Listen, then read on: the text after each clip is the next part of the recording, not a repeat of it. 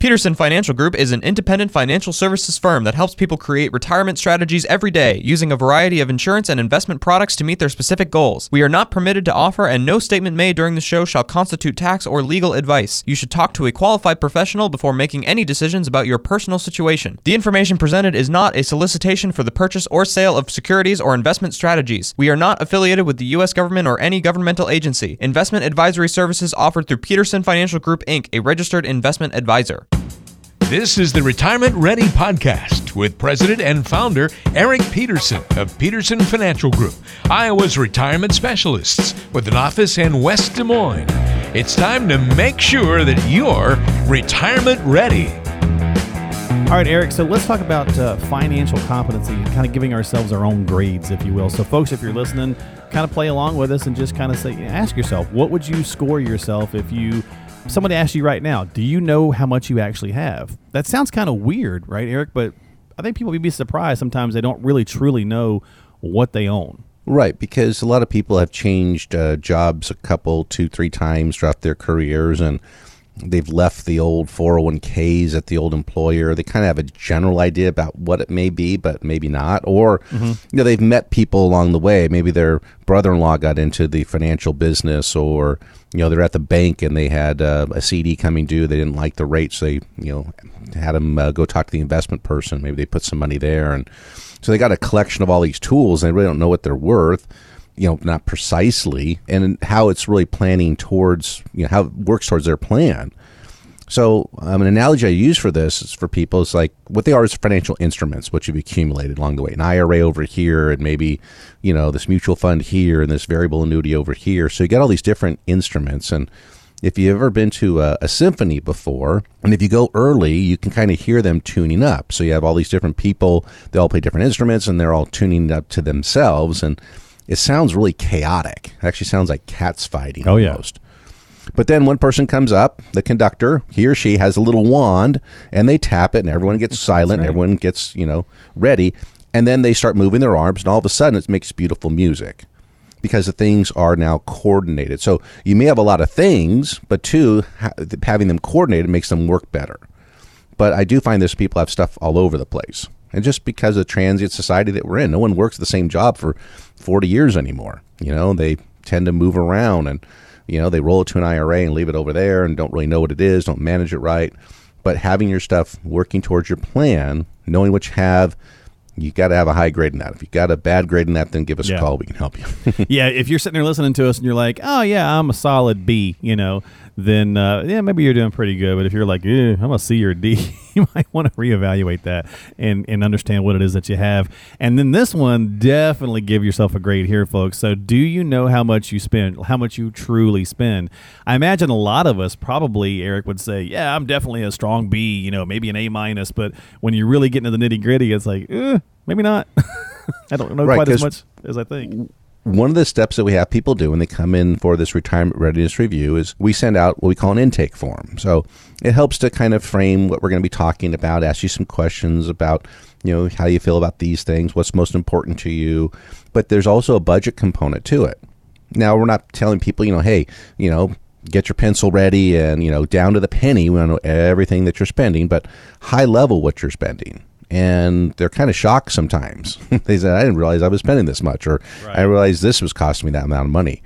Um, there's one line for cable phone and internet. I mean, think of how much you're paying for that. That's for me, it's more than I paid for rent in my first apartment. You know, it's a big number. So when you start to look at those, start to figure out how much you spend, then as you get to go into retirement, you start to say, okay, which of these things is going to increase or which is going to decrease? And that's where you can build a budget and build a plan around it. But you need to know how much you're spending because it's not a matter of how much money you've saved, which is important, but it's how much it costs you to live. That's where retirement comes in. Yeah. That's how you can retire when you got the money enough to support your spending that you need for retirement. Okay. All right. So, what about giving yourself a grade for the risk that you have? Do you know how much risk you actually have? Again, I think this is probably going to be a poor score. It is because the markets, you know, since the bottom of the market in 2009 have kind of been almost straight up. We've had a couple of bumps along the way. And what happens is that your stock oriented investments have they've grown by a tremendous amount. Right. So any kind of allocation that you have is going to be out of whack. If you're saying, "Hey, I want you know, 60% stocks and 40% bonds, you're probably not in that right now just because the stocks have appreciated way more than the bonds have. But also, you need to understand why you're taking the risk. Plus, you're 10 years older right now, 10 to 11 years older. You're closer to retirement. Now you need to start reevaluating your risk. And very simple thing we take people through a behavioral analytics tool that will assign a number to them from 1 to 99. One being basically cash, 99 being, you know, a single very aggressive stock. So understanding where you are in that spectrum and then we evaluate their portfolios and a lot of times people are shocked that they think they have a diversified, you know, portfolio and diversification has nothing to do with risk. Diversification means you got things in different types of investments, maybe some stocks, maybe some bonds, maybe some international. It does not uh, take away the risk. But when they see those numbers, it's kind of eye opening. And then you can determine, hey, what kind of level of risk do I need to take to make my plan work? So that's very enlightening to people. They like that portion of the of our uh, retirement readiness review. So if you don't know your true risk, then give us a call. We can help you with that. Well, same when it goes to paying for fees, right, Eric? So a lot of times people just don't really know what it is. So if you're giving yourself a grade on, do you know what you're paying in fees? For example, we had a conversation. It's been a while, but uh, about a, a, gentleman who had uh, a lot of mutual funds, and two of them were really, really identical as far as what they had in it. But one was a quite a high fee, a little over one percent and some change, and the other one was under one percent. It's like, why are you paying? You know, you're paying for the same thing twice, and this one's way more than the other. So why wouldn't you offload one? So do you understand Correct. what you're and, paying, right? And some of this is not your fault. No, um, exactly. Because the mutual fund industry wants to keep you in the dark about this. Okay, they want to hide their fees. So every time we send out um, information to prospective clients, we send an um, mm-hmm. article written by the Wall Street Journal. Now, it's a few years old, but it's still very, very poignant information, but talks about the hidden cost of mutual funds. And there's four big areas that they have. One is the transaction cost. So when a mutual fund buys and sells securities inside the fund, they pay commissions. That's how the firms like, you know, Goldman Sachs and all those companies make their bonuses every year because these mutual funds, which manage trillions of dollars of money, by the way, pay them fees every time they buy and sell securities. And you don't know how much they're buying and selling because that's really reactive what the manager's doing, right? Mm-hmm. They may mm-hmm. decide, right. hey, we're going to turn over the portfolio. Portfolio turnover is the one key. You know, people know how to look for that. We do. But that's going to that's going to cause you to have more fees. The more turnover, the more expensive it is. You also have market impact cost. So let's say this mutual fund owns, uh, I don't know, 100,000 shares of Microsoft, right? And the managers decide, hey, we're Microsoft hit our price target, we want to unload it. They're not going to drop 100,000 shares on the open market like that. It'll cause the price to go down. So what they got to do, they got to exit over time. Well, sometimes they're getting good prices, sometimes they're getting bad prices. That gets factored into that as well. There's taxes, there's all kinds of things. So when you think in a prospectus that the mutual funds may be paying, you know, maybe 1%, let's say, these other expenses could add, they add from 1 to almost 2% additional expenses into those mutual funds. Okay, so you don't see it though. The thing about mutual fund fees is you don't see them. It's not a line item that comes out of your account. What it is, it's baked into what's called the net asset value.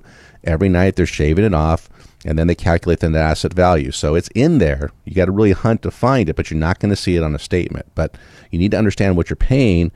Paying fees is not bad if you're getting value. Okay, if you're getting value for the fees that you're paying, which not only comes from asset management, but also advice. So we charge fees, but we provide the advice as well. So right, people right. are very uh, they get a lot of value for the fees that we charge our clients right now. This one's kind of like number one, where we said, Do you know what you actually have? But do you know what your income streams are going to look like in retirement? What would you grade yourself on that one, right? People sometimes think, Well, I've saved up this much money, so I'm good. But it's really more about, as you mentioned earlier, what you're bringing in each month. Right. They say, Oh, uh, if I have a million dollars, I'm just going to take 4% off of that and they'll give me 40000 So I'll just, I'm going to have that that'll be my income, right? And then Social Security on top because I don't have a pension. Right. No, you need to know where that you take that four percent off of that portfolio, and it suffers like we've had in the past. That portfolio can run out pretty quickly. In fact, the if you think you have a 60-40 allocation, 60% stocks, 40% bonds, and you try to take 4% out of that portfolio, there's only 90% probability it'll last 20 years.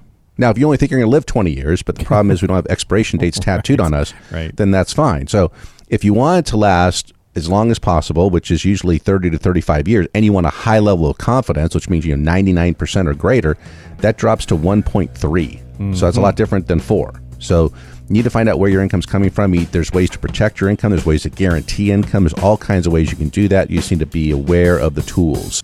You've been listening to the Retirement Ready podcast. If you have questions about what you've heard on today's podcast and would like to schedule a complimentary retirement readiness review with Eric Peterson and the team at Peterson Financial Group, call now 515 226 1500 is the number to dial. That's 515 226 1500. They are Iowa's retirement specialists and standing by to help you achieve your financial and retirement goals. Want to ask a question online? Visit the team at AskEricPeterson.com. Thanks for listening to the Retirement Ready podcast, making sure that you're retirement ready.